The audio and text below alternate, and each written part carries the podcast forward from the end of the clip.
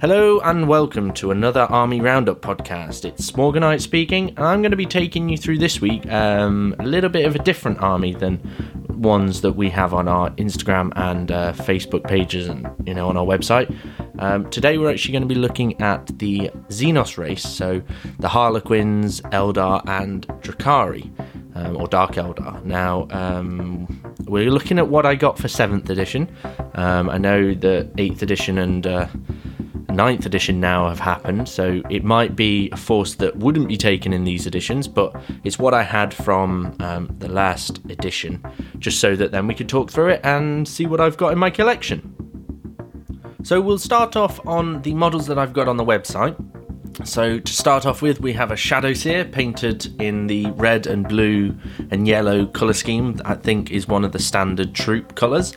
Um, I painted that up the week it came out. I was very excited for this model to uh, to come out, and I'd seen some pictures. I think it was in the White Dwarf before it was released, because that's how they used to um, they used to release stuff by sort of showing it in the White Dwarf and then showing it and then putting it on the website. So I was actually really excited for this one to come out. Um, and when it came, I bought all three of the main heroes. Uh, so the Death Jester, the Solitaire, and the Shadowseer uh, when they came out. Um, the troop, I was a little bit sort of uh, daunted by. It was a daunting task to paint up some models that, you know, all of them look like they're uh, uh, got checkered patterns and stuff on. So I thought I'd just stick to heroes for now, um, and that's what I did. I bought the three heroes and and the codex, and luckily the uh, there was a formation that meant that I could just take just those three, and those ones served me very very well. Um, I actually ended up naming all the. Uh, um, the characters my, my own names and because of just how well they were serving me. Now, I think the formation was called the Hero's Path, and it gave you stealth and shrouded, shrouded and stealth, stealth and shrouded. So you had a two up cover save in when you were in cover, and I just absolutely loved that. I thought it was one of the greatest things. These Harlequins were either too fast or too sort of hidden away that you couldn't really shoot much at them and kill them because they could sort of hide behind walls and stuff. So yeah, I got the hero's path and I used them with my Eldar to start off with. They were sort of a just an additional formation for my for my Eldar, which was quite a nice sort of joint army that I put together, which I felt was quite nice to have uh, access to and be able to put two armies together on one battlefield. I was one of those guys that had all the Wraith Knight. Uh, I did have 12 at one point. I think I've sort of given some away and sold some others um, since. Uh, so I don't actually have all those Wraith Knight anymore. But yes, I was one of those that had lots of Wraith Knight for, you know, the, the Wind Rider host and then as many Wraith Knight as I could fit in alongside the hero's path. Now, the Death Jester's rules, I remember they were a lot of fun in 7th edition. As I say, I don't know what they are in 9th edition or the current edition, so I, I'm only talking about the 7th edition uh, memories that I've got of this, this army. So yeah, that's uh, that's what we're talking about today. So I also um, put together some um, other bits of Harlequins. I am actually put together the um, Serpent's Brood formation because I thought that one was the coolest one. It was the biggest one. It gave me access to a bit of everything. So Void Weavers, Sky Weavers, um, Star Weavers. You know, it gave me the the fast attacks, the troops. Um, and you know, I bought them so that I could, you know, have this full army of Harlequins, which was cool, and I really enjoyed painting them. Um, I didn't paint as many as I wanted to, purely because time uh, interest. I got very distracted and worked on other things, um, Wraith Knight. Um, but the, the the fact that I got this Harlequin army and it is still in my possession. It is just in boxes um, at the moment in cases. Um, so maybe it is one day going to be time to get them out and actually finish painting them, which would be nice. It would be a nice trip down memory lane to actually be able to get these painted. On to the Eldar now. Um, I've sort of mentioned a little bit about what I did. Um, I got the um, the Wind Rider host when the new Wind Riders came out, purely because it was a.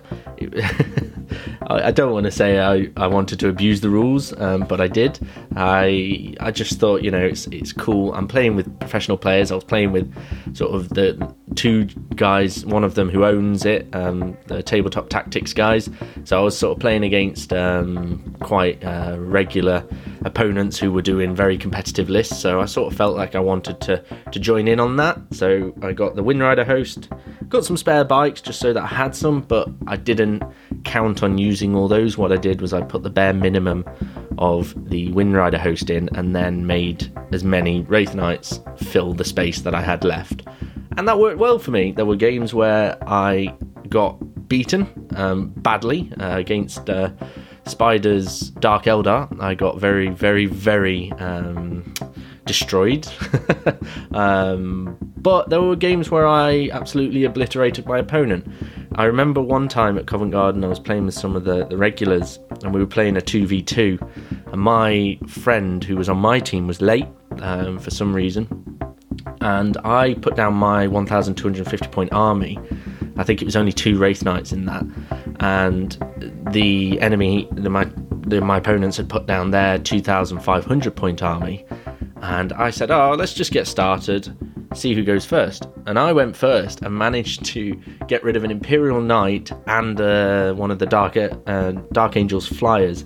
Uh, I forget what they're called because I, I, don't have one in my collection. Um, but I managed to get rid of it with one Wraith Knight, so one cannon on each hand, kind of thing. Got rid of a knight and a, a flyer. So I was very, very, very, very impressed with those. And then when my teammate turned up, he sort of was a bit shocked that I'd, you know, taken on the biggest things in the army straight away. So yeah, that worked quite nicely. Um, having the Dark Eldar, uh, the Eldar army um, there. With that, I did get a couple of Guardians and some Phoenix Lords and stuff. Maugan Ra was one of my favourite Phoenix Lords, just because he is so badass. I just thought it was a model that I had to get. Um, I didn't really get any of the other sort of aspect warriors or anything. I just sort of kept it to the guardians. The um, oh, I got some of the Vaul's Wrath uh, batteries, so some of the extra D weapons, purely because um, I put together an Eldar list to take on a warlord um, at 3,000 points, and it was literally Vaul's Wraths, um, as many of them as I could get um, in this army that would take on a warlord, so that I just got enough D shots to, you know, do some damage to it. Um, so I did have a few of those.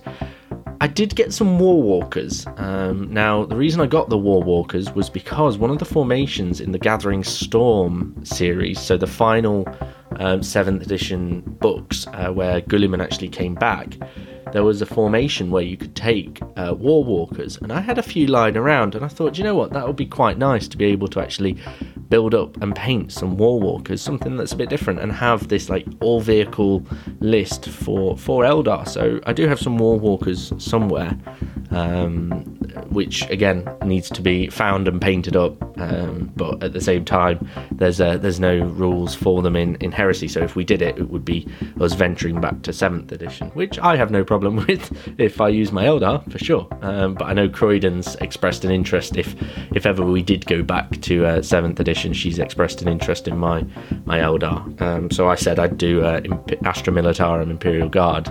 So we'll uh, we'll see how that one pans out if we venture backwards. And finally, uh, Dark Eldar, so Drukhari. Now, this was the army I actually started with um, in the uh, Eldari faction. Um, I got to start off with uh, the Archon model, uh, the homunculi, and um, some more of the uh, Kabalite warriors, I think they are. Uh, the ones that have the guns, not the witches.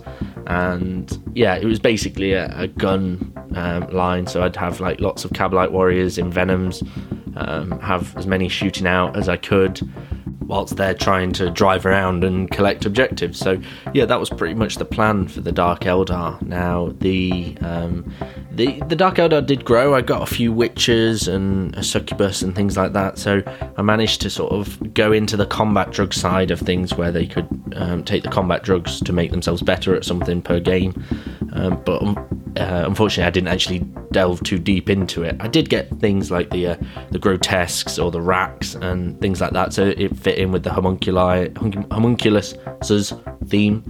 Um, and I did get uh, Rakarth, the uh, named homunculi, as well, just so that I'd got sort of you know a couple of characters here and there. Lelith, I got Lelith. Um, I think she'll be a model that everyone can remember. That uh, the uh, the model is yeah very revealing for you know what what it was um, a, model basically with no battle armor at all, just sort of you know very scampily clad um, lady, which you know is sort of a sign of the times that you know it was a sort of plot armor worked better than battle armor kind of thing. So yeah, I did get a Lilith, um, and that was sort of the Dark Eldar side.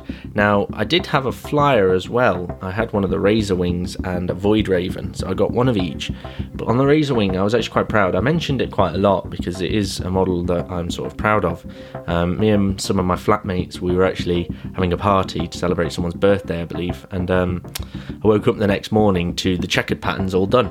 Um, I drank a lot that night and must have painted it in my uh, in my drunken stupor. So that model is one that I've, I've touched up a little bit just to sort of highlight some of the the shit the checkers. Um, but yeah, it's not been touched really since. So that that Dark Eldar army was a lot of uh, raiders and venoms and you know fast attack stuff, um, scourges, things like that. So yeah, that was sort of the fast, hard hitting glass cannon with a lot of splinter and splinter racks purely for the, the four plus to wound. Um, obviously, the, the I don't think it had AP that would bother a space marine or anything. So, yeah, that was sort of the the the, the Dark Eldar side of things. Now, the Harlequins were the love. They were the thing that drove me into Eldar, um, purely because the I just thought the models were so awesome. The new Death Jester, Shadowseer, and um, Solitaire to me just it just stood out from everything else that Games Workshop was producing at the time,